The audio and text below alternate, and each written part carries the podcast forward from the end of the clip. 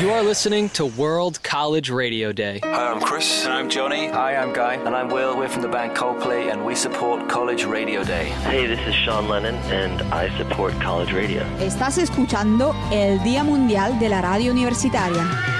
Hey, everybody, this is Grace Potter. Thank you for supporting World College Radio Day. Salut, vous écoutez le jour mondial des radios universitaires. Hi, this is Jeremiah Freites from Lumineers, and I support World College Radio Day. Hi, I'm Alanis Morissette, and I support college radio. But I won't do your homework. Please don't ask me. And I love college. This is World College Radio Day. Over 600 college radio stations in more than 45 countries will celebrate World College Radio Day on Friday, October 7th. On this episode of Broadcast Dialogue, the podcast, we welcome the event's founder, Dr. Rob Quicke. You'd be hard pressed to find someone more passionate about college radio or with more street cred in the space. As one of the students who helped launch the UK's first ever FM college station at Oxford University in the 90s in addition to 15 years as the general manager of campus station WPSC FM Brave New Radio in Wayne, New Jersey. Among other things, we talk about why college radio is still relevant and why this year's College Radio Day is dedicated to peace.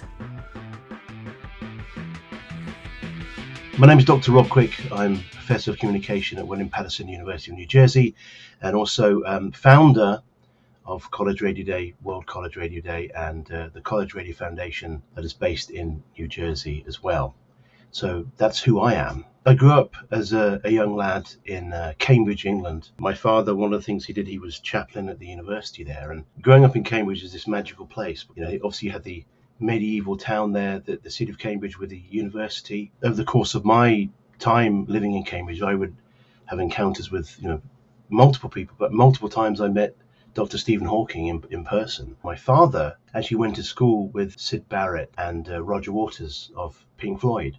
He remembers being in a class with Syd Barrett, this uh, art class in Cambridge at um, Hills Road Sixth Form College. And Syd Barrett was this sort of creative, mad, sort of freewheeling genius even then that my father realized was very special. And that really summed up Cambridge. Cambridge was a very special place. And I grew up listening to radio. I loved radio. It was something that I would be listening to late at night under the covers uh, when I should be asleep. I'd be listening to the radio, just really enthralled and entranced by the idea that there was someone, you know, in a studio somewhere doing this broadcast, talking to me uh, in my bedroom late at night when I should be asleep. And they didn't really have much radio in terms of in England at that time for young people except in England we had a hospital radio. Growing up in Cambridge, the biggest hospital we had was Addenbrooke's Hospital, and they had their, their own radio station downstairs and, and near the morgue or the dead bodies. The first litmus test for getting involved really was can you handle that? Going down into the depths of this hospital near the morgue and the darkness and the the, the, the smell of the damp cobwebs and the feeling that you were going somewhere that really most people right thinking people wouldn't be found. If they really thought about it they wouldn't be there. But i was so in love with radio that i started there broadcasting to the patients who all typically when we went to get requests said we want roy orbison or frank sinatra. And as a young man those artists didn't resonate with me I'm like, you know, rock and roll, but uh, you've got to give the people what they wanted. In this case, the captive audience of the patients who couldn't leave their beds in a pre-internet time, they could only really listen to the radio. But it was a great start, and um, for me, confirmed in my mind why uh, radio is so fundamentally important. That uh, on a fundamental level, it's a connection between you and another person, isn't it? Particularly when they can call in later in your career, when they can call in and you can interact with them. There's a feeling that it's entirely possible at any given moment that you could uh, maybe even in just a small way change someone's life or make their life better or, or, sort of improve it somehow, even momentarily. And that's what I felt about radio and still continue to feel about radio. And that continued all the way through my college days. In fact, you know, when I went to college, I went to, to Oxford University. And at that time, it was very obvious to, to, to us that there wasn't a, a, college radio scene in the UK like there was in America. And what I was determined to do when I was uh, joined a group, group of students there who wanted to set up the first FM student radio station in the UK.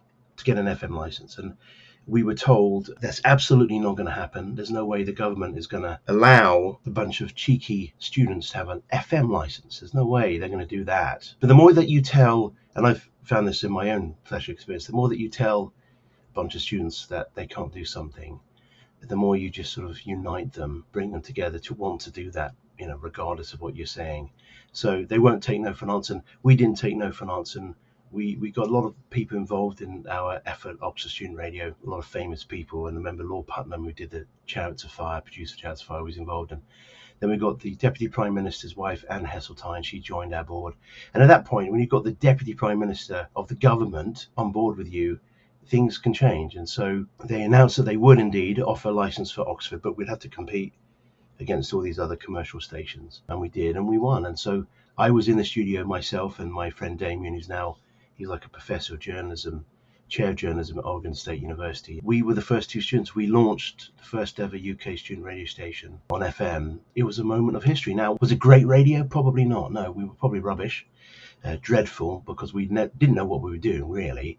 Uh, more passion than proficiency, but it was incredible. We we'd done something that never been done before, and I'm reminded as we are speaking, Connie, that um, obviously the Queen just passed away recently, and it was um, after the launch of our station in 1997 that two of the students, the students who originally came up with the idea, Nick and Phil, they were invited to go to Buckingham Palace, and the Queen and Prince Charles recognised them for the achievement of, of doing something that never been done before. This, this student radio station. To us, that felt like the ultimate validation like we were we were legitimate then. I mean, if the Queen's recognizing this, and that was it for me. That was then I realised I really loved radio, and it was ha- I would have to make it my career because it was really sort of remarkable that experience of going on the air and, and communicating and broadcasting. So, yeah, so it's been an interesting story um, in parts anyway so far. So, how did you end up in the U.S.? So, so basically, um, in the UK, one of the things that we do the system is that before you go to university, you have this thing called a gap year. Uh, it's not really done in this country. It's not really done in America. That before you go to university, you have a gap year. Some people travel the world, they discover themselves, they go to a- Asia or something, and have these remarkable spiritual sort of spiritual awakenings. Other people work. They, they get a job for the year to raise money because university is expensive. Uh, but either way, the gap year is the, the idea that you, you take a year and you mature yourself. For me, I wanted to go to America and I and ended up getting accepted for a year to this college in Missouri called William Jewell College, and they had a college radio station there. I got involved with the college radio station almost immediately, and that's actually this is why I was one of the few people when I went to Oxford just a year later who had actually had on-air experience on a radio station because most students at Oxford had never had that opportunity because no professional radio station is going to allow you on the air really. So during that time, that one year in Missouri, I was able to meet a woman who would become obviously my wife, uh, Laurie. Then we split up because I went back to England, long distance relationship, pre internet, you know, very expensive phone calls and letters taking seven days to arrive, you know, that, that whole thing. She then got accepted to the Oxford Overseas Program. So then she then came for a year uh, at Oxford and was able to hear me on the air there. And then as soon as we graduated, uh, we, we got, got married. So that's uh, how I'm allowed into America because obviously I'm now dual nationality as well. But after Oxford, and I was actually in charge of the um, head of weekday programming. So I was a kid. I was this, you know, 20 year old, uh, not quite sure of what to do with life, but I was suddenly in charge of all the weekday programming of this this this radio station in Oxford, um, which was a great introduction. After that, I went to my masters in radio at University of London, and of course, you don't need any kind of qualification really to do radio. Um, but I wanted to do that, and that's actually really played a pivotal role in what I do today. Didn't know it at the time that that would be so essential, but after that, I went straight in and I was offered the opportunity to, to go to Northamptonshire in the middle of England to be the, the morning show jock on uh, Connect FM, and they said now I think it's Smooth Radio. I think it's uh, on, it's well known in the UK, Smooth Radio. At the time, they they just they fired the previous guy and they said, "Good luck, you know, can you do something with this?" And I wasn't there very long. I was there just like a year or so, but we did turn it around and we did great things. But we actually did did so well. My understanding is we attracted the attention of because uh, we were a small company, small owned radio station. We attracted the attention of a company that owned many stations, and so they said, "Hey, they're doing really well. Let's have that." And so we were acquired promptly laid off. At that time, it was really bad because I felt we were doing a great show, And doing a great show is no defense in the industry if there's changes coming. Within six months of being laid off, I found myself in India, completely bizarre. My wife was an editor in, in, uh, in London, and she was asked to go to India to oversee the operations there in South India in Chennai. I was looking for a radio job, and uh, I had nothing better to do but to go. And suddenly I found myself at a college there, the Asian College of Journalism, which is actually now of preeminent college of journalism college in Asia. They've had lots of people that go to the lecture, Noam Chomsky and the like. When I was there, they said, "Hey, um, could you help us set up this uh, radio course, this postgraduate diploma in, in radio journalism?" And and I did that.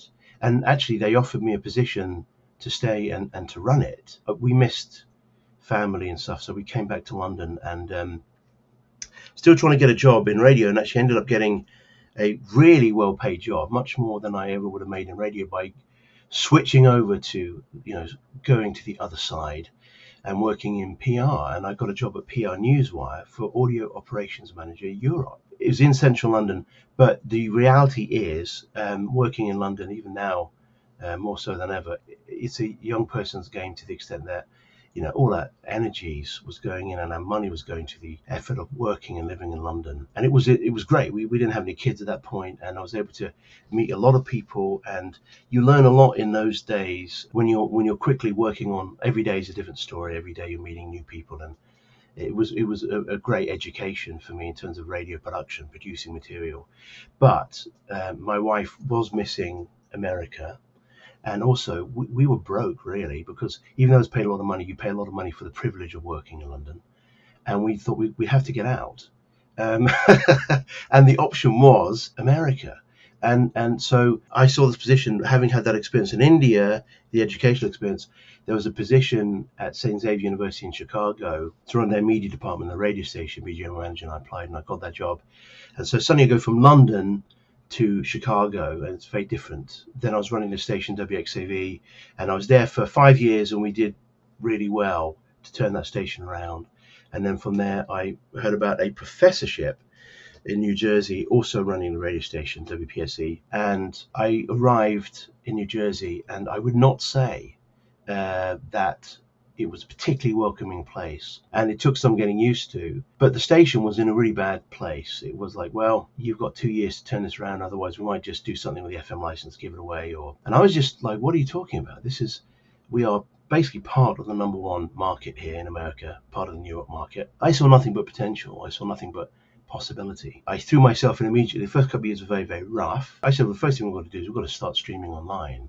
We've got to be heard. And they said, you'll never do that general managers have tried to get us to stream online since 2007. You'll never make that happen. I was like, well, surely it can't be. It's not rocket science. Surely we can figure that out. Within a semester, we were streaming online.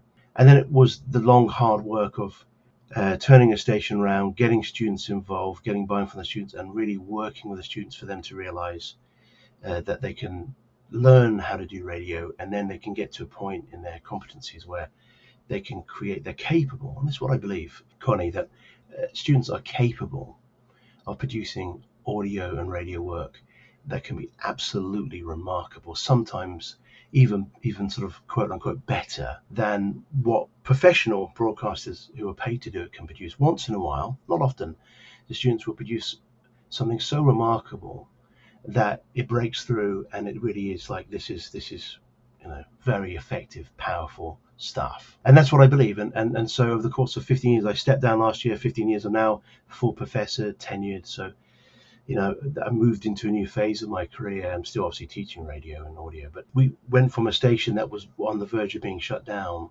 to a station that we ended up winning two Marconi Awards, the last of which was, was last year in my last act as GM, I entered us for Marconi Awards and we won for Best College Radio Station in the country, which of course the, the Marconi is the highest award in radio in, in the USA. But awards are nice, fair enough, that's great, yes. And that's great to have that. But the real reward is to see the, the students, the generations of students, right, over the 15 years who've gone on to work in professional media, not necessarily radio, but some of them in radio, but many of them in TV, in other industries who've really flourished and they would credit their time at the radio station, Brave New Radio, WPSC, um, as being the place where it all began. So really, that's my my journey in terms of radio stations. I'm sorry if it sort of bored everyone to death. Do you want to talk about the origins of World College Radio Day. You obviously are going into year 12 now, but how did the event come to be?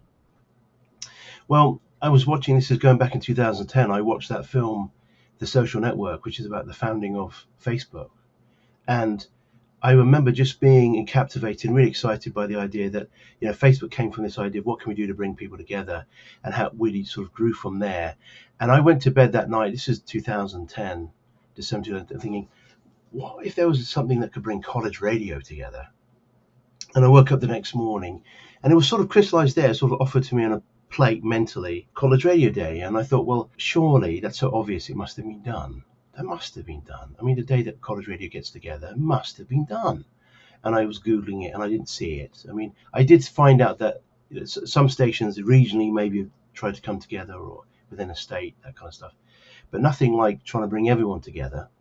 And so it grew from there. And I sort of put it out there 2011. I remember that year I ended up going on Howard Stern his show because we, we came up with this very clever walk of the Brave New Radio Award, which was really a device to sort of promote our own station, Brave New Radio, but to honour people who we said, you know, students thought were Braven Radio. So ended up going on Howard Stern and being sort of mocked by him. I knew it was, you know, all good, good sort of fun. Wanting to talk, to, and I did talk to him about college radio, how important it was. But I remember, like, do I mention to Howard Stern on the air? By the way, college radio day is coming. Do I mention it there or not? And in the end, I decided not to because uh, I, I, I didn't want him to sort of like college radio day. So I didn't want him to like to tear it down.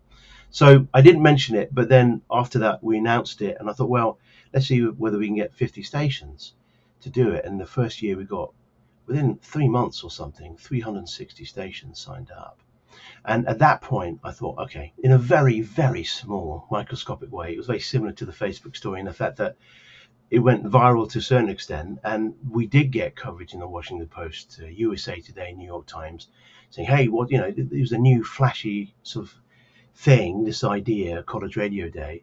Um, and at that time, and sort of since, once in a while you'll hear of college radio stations being shut down, being sold off, taken over by religious broadcasters or uh, public radio stations will, will assimilate them. And so we heard that, and that was sort of a trend. And we thought, why can't we all come together? And if we did come together, why couldn't we make a stand to sort of say collectively, we're doing a really important thing because we're still very influential, still a tastemaker, still the first place, the first step on a long journey for many students who go into the media or many other fields. Um, and so we felt in setting it up that it was a good thing. And from the very first year, uh, Jamaica said, Can we be part of this? And Canada said, Can we be part of this? So at that point, you got the NCRA, ANREC, uh, the College Radio Association in Canada, right, that been part of us ever since year one because at that point we realized hang on we, have got to talk about doing this on a world level i heard from a woman in italy called tiziana cavallo and a chap called uh, Guillermo from Colombia who said, "Hey, on behalf of our national associations, can we get involved too?" And so we then agreed that the international version of College Radio Day would be known as World College Radio Day. Really, we've been doing it ever since, and it, it's really gone now to 1,000 colleges and university radio stations in more than 50 countries have participated in, in six continents around the world. So it has become a global thing and it has resonated and is a reminder to everyone that college radio is still alive. It's still doing its thing. Rumors of its death have been greatly exaggerated. It is true that we don't perhaps have the influence that we did back in the 80s, you know, the stories of REM and all that kind of stuff. Yeah, we were tastemakers then. We're still tastemakers now. We're still the first stepping stone in terms of training and equipping students with the broadcasting skills. But we are diminished because of the fragmentation of audience with the internet and all the streaming platforms. But I think if college radio were to disappear, it would be kind of de- devastating for the professional media industry because we, we are the place where many, you know, much talent comes from. It originates here. It's where people realize that we do this. So that sort of gives you a flavor of how it started and what our mission is. Yeah, I got my start in college radio. With the digital shift happening in consumer behavior, is there any data on how college radio is faring among all the other choices out there? Yeah, it's a great question. You know, you, obviously a lot of our information is sort of anecdotal. We can tell you from our engagement with social media how college radio is still meeting its its audience and providing something to an audience. But you know, it, it is difficult. We don't have the like, for example, my own station. We wanted to have the money to pay to, to, to be able to find out what our rate ratings are. um, and we don't have the money to do that. But I can tell you this, and this is maybe your listeners would say this is a cop out that that college radio. See, see, not many academic studies have been done on the impact and importance of college radio, but the ones that have been done, I think, are very interesting. And uh, a woman called Holly Wagg in 2004 did a study about the way in which college radio uh, impacts those who do it. And it said that in terms of them helping form self identity and stuff. And they said that yes, it provides a service to an audience. is create, it's providing content that you're not going to hear anywhere else. I still believe that. That college radio mustn't be commercially viable. College radio is not designed to be mainstream because it mustn't have the pressures of having to maintain that audience. It must be free and wild and crazy and adventurous and risk taking. But Holly Wag found that even with an audience of one, or two people, the practice, the, the actual doing of college radio, doing a college radio show is so transformative for the students who do it. It helps them find their voice. It's such a remarkable, life changing experience that it doesn't matter whether they have an audience or not. Now, I know some people say, well, hang on, what are you saying? That college radio doesn't have an audience? Well, of course it has an audience and it always will have an audience. It's just never going to be able to compete and it's not designed to compete with mainstream commercial or larger public radio entities. It's not designed, but I would argue that because we sort of exist on the periphery, the edges, we're not on the, in the mainstream, we're sort of out there on the edges in a way, very sort of alternative content. It is college radio uh, where you will find ideas and programming content and voices and communities that perhaps won't get a, um, an outlet anywhere else. And that's why it's important to keep it going, even though people say, well, who still listens to college radio? People do listen to college radio. It's where many bands still get their first exposure and they you know they, they get a break. So college radio has its function. And people say to me all the time yeah but college radio it's it's full of dead air. There's mistakes. It's so unprofessional. And i say yes it is. And that's the beauty of it. I love the fact that it is a place where students are learning as they go. And i love the fact that it is not so professionalized and so polished and so perfect that somehow the uniqueness and its humanity has been erased or squeezed out. College radio can be scruffy and rough around the edges. It can be a little bit shambolic. It can be something that's like almost teetering on the edge of catastrophe sometimes. And that is why it's so beautiful because there's a authenticity, a rawness, the sheer passion exuded by the students who do it is undeniable at this stage in their careers, even if they never, many of them will never do radio again in their lives. So wouldn't you want them, wouldn't we want them to be themselves and to be able to express themselves freely? And that's what college radio is. And, and that's my, my own personal take, and I am writing a book about this right now, is that I prioritize expression and authentic communication over technical proficiency. Is that I think students should begin with working on how they express themselves and not worry about all the technical stuff because that can be very, very intimidating. The result is that sometimes you'll get programs and content that students create that is transformative and life changing for both the student and the listener. More often, you'll just have fun shows and the students will say, Hey, listen to this music, it changed my life. And they will genuinely mean that. How many times do you hear broadcasters say, Listen to this, it changed my life? Well, when a student says that, they mean it because they are at a stage in life where music is a currency of self identity. It's very, very important for them what they listen to. It tells, tells people who they are. There are a lot of artists who've taken part in your imaging for World College Radio Day this year. You sort of touched on this, but can you tell me about where college radio falls now in that indie and local artist ecosystem within our on demand audio universe? I feel college radio is the best place for any artist, particularly indie artists, you know, artists who are starting out. It's the best place to start. And I do feel that college radio does the hard work of discovering true talent. And we will give it exposure to the extent that once it starts to get traction, then suddenly commercial radio says, hey, thanks, good work. We'll, we'll step in and we'll take you from here. Thank you. And just take it away from us. We feel like that's happened many, many times. College radio is to be used to get that traction for, for artists. And also, it's a place where many of them have their first experience of live performance as well. So I remember, this is a true story, that um, a few years ago, back in 2010, I think, we had a band, an artist a group come into our radio station, and I was one of five people in the audience. I thought this band is really good. Uh, the next time I saw that band, I was one of 70,000 people in MetLife Stadium, and that band was uh, the Lumineers. And once in a while, college radio will do that. We'll, we'll find bands, we'll champion them, we'll discover them, and we can also we have an intense interest, college radio, of getting the stories from bands. You know, tell us about how these songs are written. Tell us about your life story. Is that we can go to places and we can ask questions that perhaps other forms of media don't particularly care about, and they just want the songs. So we still are great curators of music. CMJ is now gone, although there are rumours that it's sort of coming back. But CMJ for many years um, was the main sort of outlet to sort of tell people what college radio was doing when it come, came to music, and they, they folded a few years ago. You've got the NACC chart, though, I think, which is continuing that tradition. So college radio is still influential. It's still a great place for the bands and artists to hone their craft and to sort of get that exposure. But it's difficult to compete because you do have all the streaming services and you do have all these other outlets. But we're still doing that. Our mission in that respect is still fundamentally unchanged. Does this year's event have a theme? Last year, Weird Al Yankovic was your official ambassador for College Radio Day. It's hard to top Weird Al, Rob. um, the thing about Weird Al is that he is actually, um, when you interview him, he's very funny and he's humorous and all that, but he, he's quite serious about uh, and giving credit and good for him for doing that. Thank you for him uh, to him for doing that.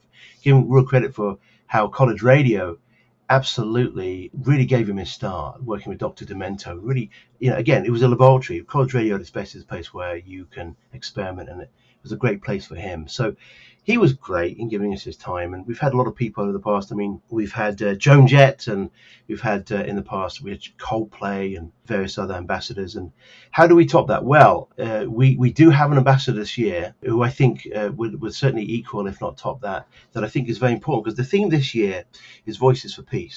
And back in uh, February, when Ukraine was was invaded by Russia, one of the first things I realized was well, hang on, on the student radio stations in, in, in Ukraine. And I reached out and I managed to get in contact with a couple of them. Um, and one was called Stud Radio. And I said, listen, um, is there any college radio stations who want to send a message of greeting and support for the students of and people of Ukraine? Send the audio to me. Within 24 hours, we had 50 stations. I put that together. I sent it to the stations, two stations in Ukraine. And Stud Radio got back and they said, thank you so much. This, this, this means the world to us. We don't know how long we're going to be able to continue. At that point, we really thought that Ukraine could possibly, the entirety of Ukraine would fall within days. We didn't know what was going to happen. We thought that Kiev was going to be invaded and everything would go. What amazed me was, um, and actually, was very emotional. Um, the Stud Radio had students that participated from across Ukraine. And in bomb shelters in their homes, the students with their cell phones were able to put together messages. Hi, I'm from Lviv and I need your help whenever you are. I love my city, my country, and will never give it away to anyone. I beg you, support Ukrainians. Get out on the streets and don't be afraid to say the truth out loud. Together, we will stop this horror. Hello, I'm from Kiev and I want you to know truth. Our cities are under fire of Russian occupants and I'm worried about my family. Support our country. You never know when the war will be near your home. I'm from Chernobyl and my brave free country is dying, so I ask you please, if you see that your government doesn't do enough or just nothing, act, go to the rallies. If you can, donate money, spread the real information. Just don't be silent, because each of us kid of the world, and we need your help. My name is Zvenka. I am a sophomore sociology student, and because of war, I cannot attend classes anymore. Stop Russian aggression. Hello, I live and study in Kharkiv, but actually I'm from Donetsk. So I know that actual war started not several days ago, but eight years ago, in 2014. And it's not scary anymore, I'm not panicking.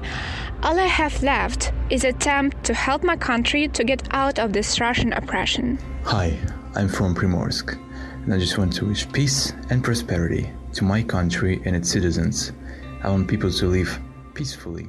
When we heard those voices, some of them as young as 16, I played that in my classes at the university. It was, actually students were crying, but I think the reason why it resonated with the students was these were people the same age as them who were literally uh, being bombed and, and under, they could lose their life.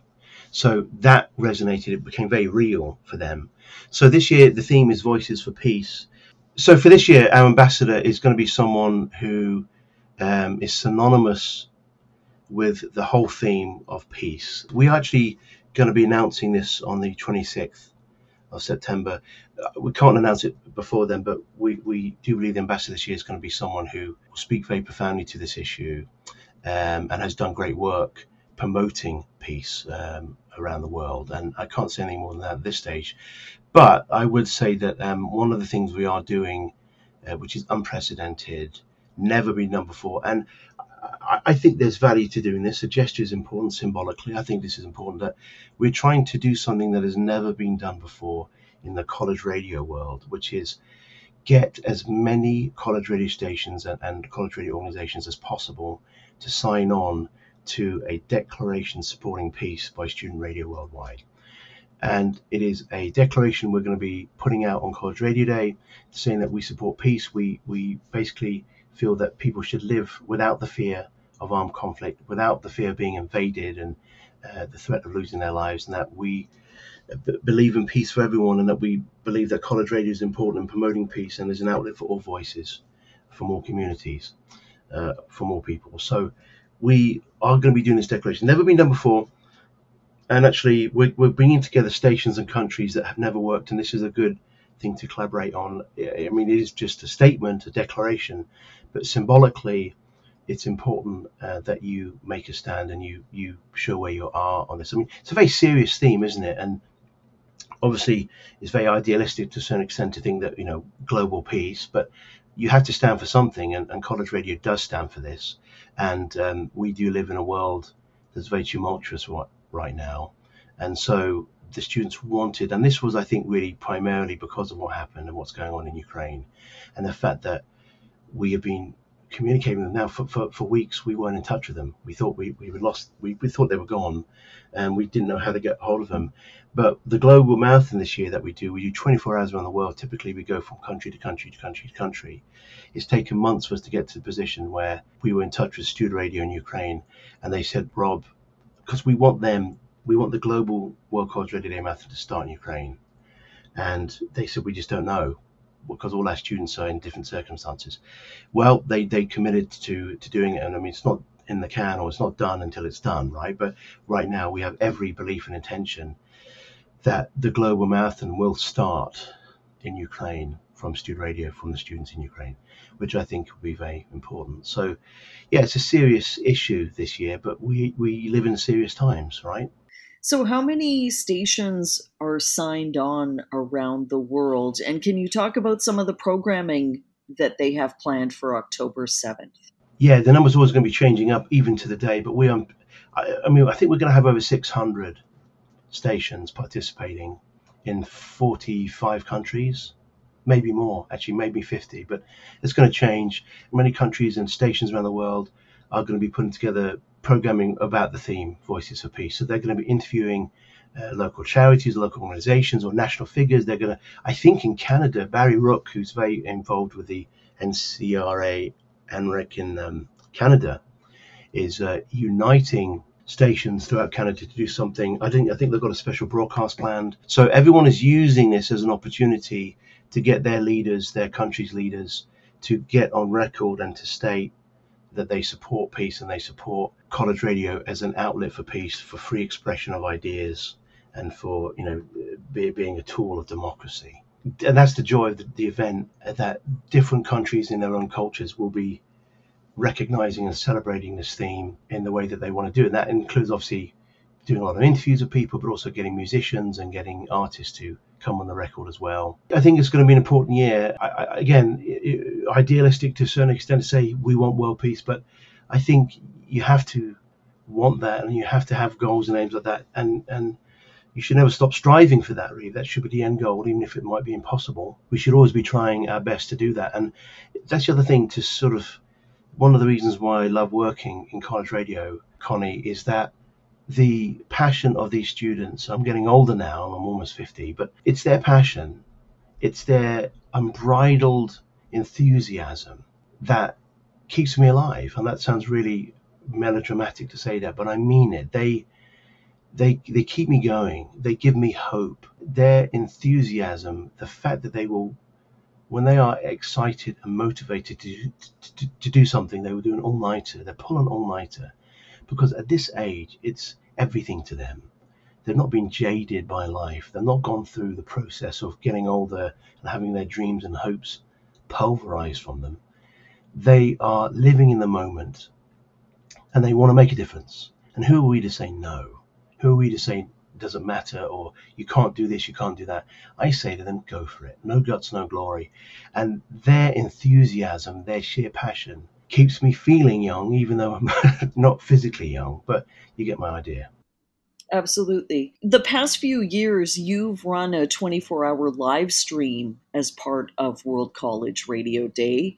Where can people listen to that? So this year it's going to be hosted by Live 365. So it will be on the Live 365 platform, and they donate all the resources and the thousands of um, or hundreds of uh, staffing hours to make that happen and the bandwidth. But it's going to be collegeradio.org is where you can. There's going to be a direct link on the front page of collegeradio.org. Um, we we feel as if we're going to broadcast it and then we're going to have it on loop so people who who perhaps missed it can, can listen to it. You're not going to hear anything like this anywhere else. It's going to go from country to country to country, and it's quite the remarkable listening experience to hear, you know, to go from Sweden to Australia to Costa Rica to Spain to Italy to Canada to you know Scotland. You know, so it's a great reminder, and and I say to the students as well when they're doing college radio day, when each of the students are doing college radio day, they only ever see it from their one station. You only ever see it from your perspective. It's very, very difficult for any of the stations participating to grasp a sense of what's going on here. And what's going on is that you've got hundreds of stations on that day around the world coming together doing this celebration of, of, the unique medium of college radio, but using that moment to not just raise the profile of college radio as a medium itself, but to obviously talk about and discuss the theme of the year and to raise an issue that we think is really, really important. It's very hard for a student to get their head around that. We've got a, a CRD USA board, and it, it, they're from different stations across the country. And just through that board, when we have our weekly meetings, there's like, this is so cool that there are other people my age who are in college radio, and we get to work with them. And that spirit of collaboration is, is really, really, really exciting. CollegeRadio.org is where the on the day itself you'll see a, a button right on the front that you can listen to the live stream, and it will be probably hopefully on rotation. So if you miss it, because I for one have never heard an, a complete 24 hours because at some point you have to sleep, and so I wake up and I say, "Man, Ghana was on the first time Africa was on, and they were brilliant." Or you just missed Ireland; it was brilliant. Or I'm like, "Well, I have to sleep." No offense. The only people who don't sleep, it occurs to me, are the students. So the students are up, uh, fueled by various sugary substances. But for me, it's just this glorious, life affirming celebration of college radio. But let's just be a little bit broader than that. It's a great radio moment as well. Is there a thought you want to close on, Rob? I would urge people who perhaps have maybe dismissed student, you know, college radio as as not being a place where good ideas can come from or perhaps not being worth checking out or listening to. I would ask you to reconsider, and I would say a good a day as any to to start that process to give it a try is on October seventh, which is World College Radio Day. If you could listen in to your local college radio station on that day, do so and, and, and, and listen to what they're doing. It might surprise you, you know, what you hear in a good way, and you might be sort of re-energized by their passion. You might realize these kids are doing it for the right reasons. They love it, and and uh, that can that kind of energy, that positive energy, is something that you can take away from the experience for yourself. Thank you so much for joining us, Rob. Well, thank you for your time. Thank you for your interest, and uh, it's a pleasure to be on this podcast. I've been listening to all your other podcasts, and I thought, good grief, I really better be prepared here because this is a fantastic podcast. All the people that you talk to, so thank you for um, even thinking of, of us and, and, and the invitation.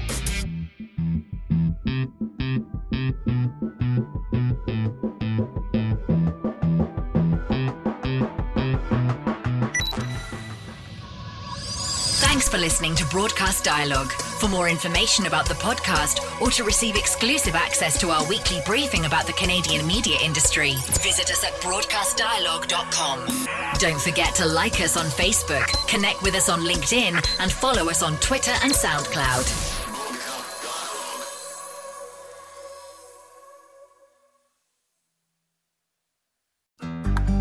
Looking to make the most out of this life and optimize your personal wellness? Then check out the Natural Man podcast. Join me, host Mike C., as we explore all areas of human wellness physical, mental, and emotional. Learn strategies to optimize your own well being and be in the driver's seat of your own health. Remember, your doctor works for you. Learn biohacks, neurohacks, ways to improve sleep and ways to optimize your body and your mind. Check us out on Apple, Spotify, the Fountain app, and at naturalmanpodcast.com.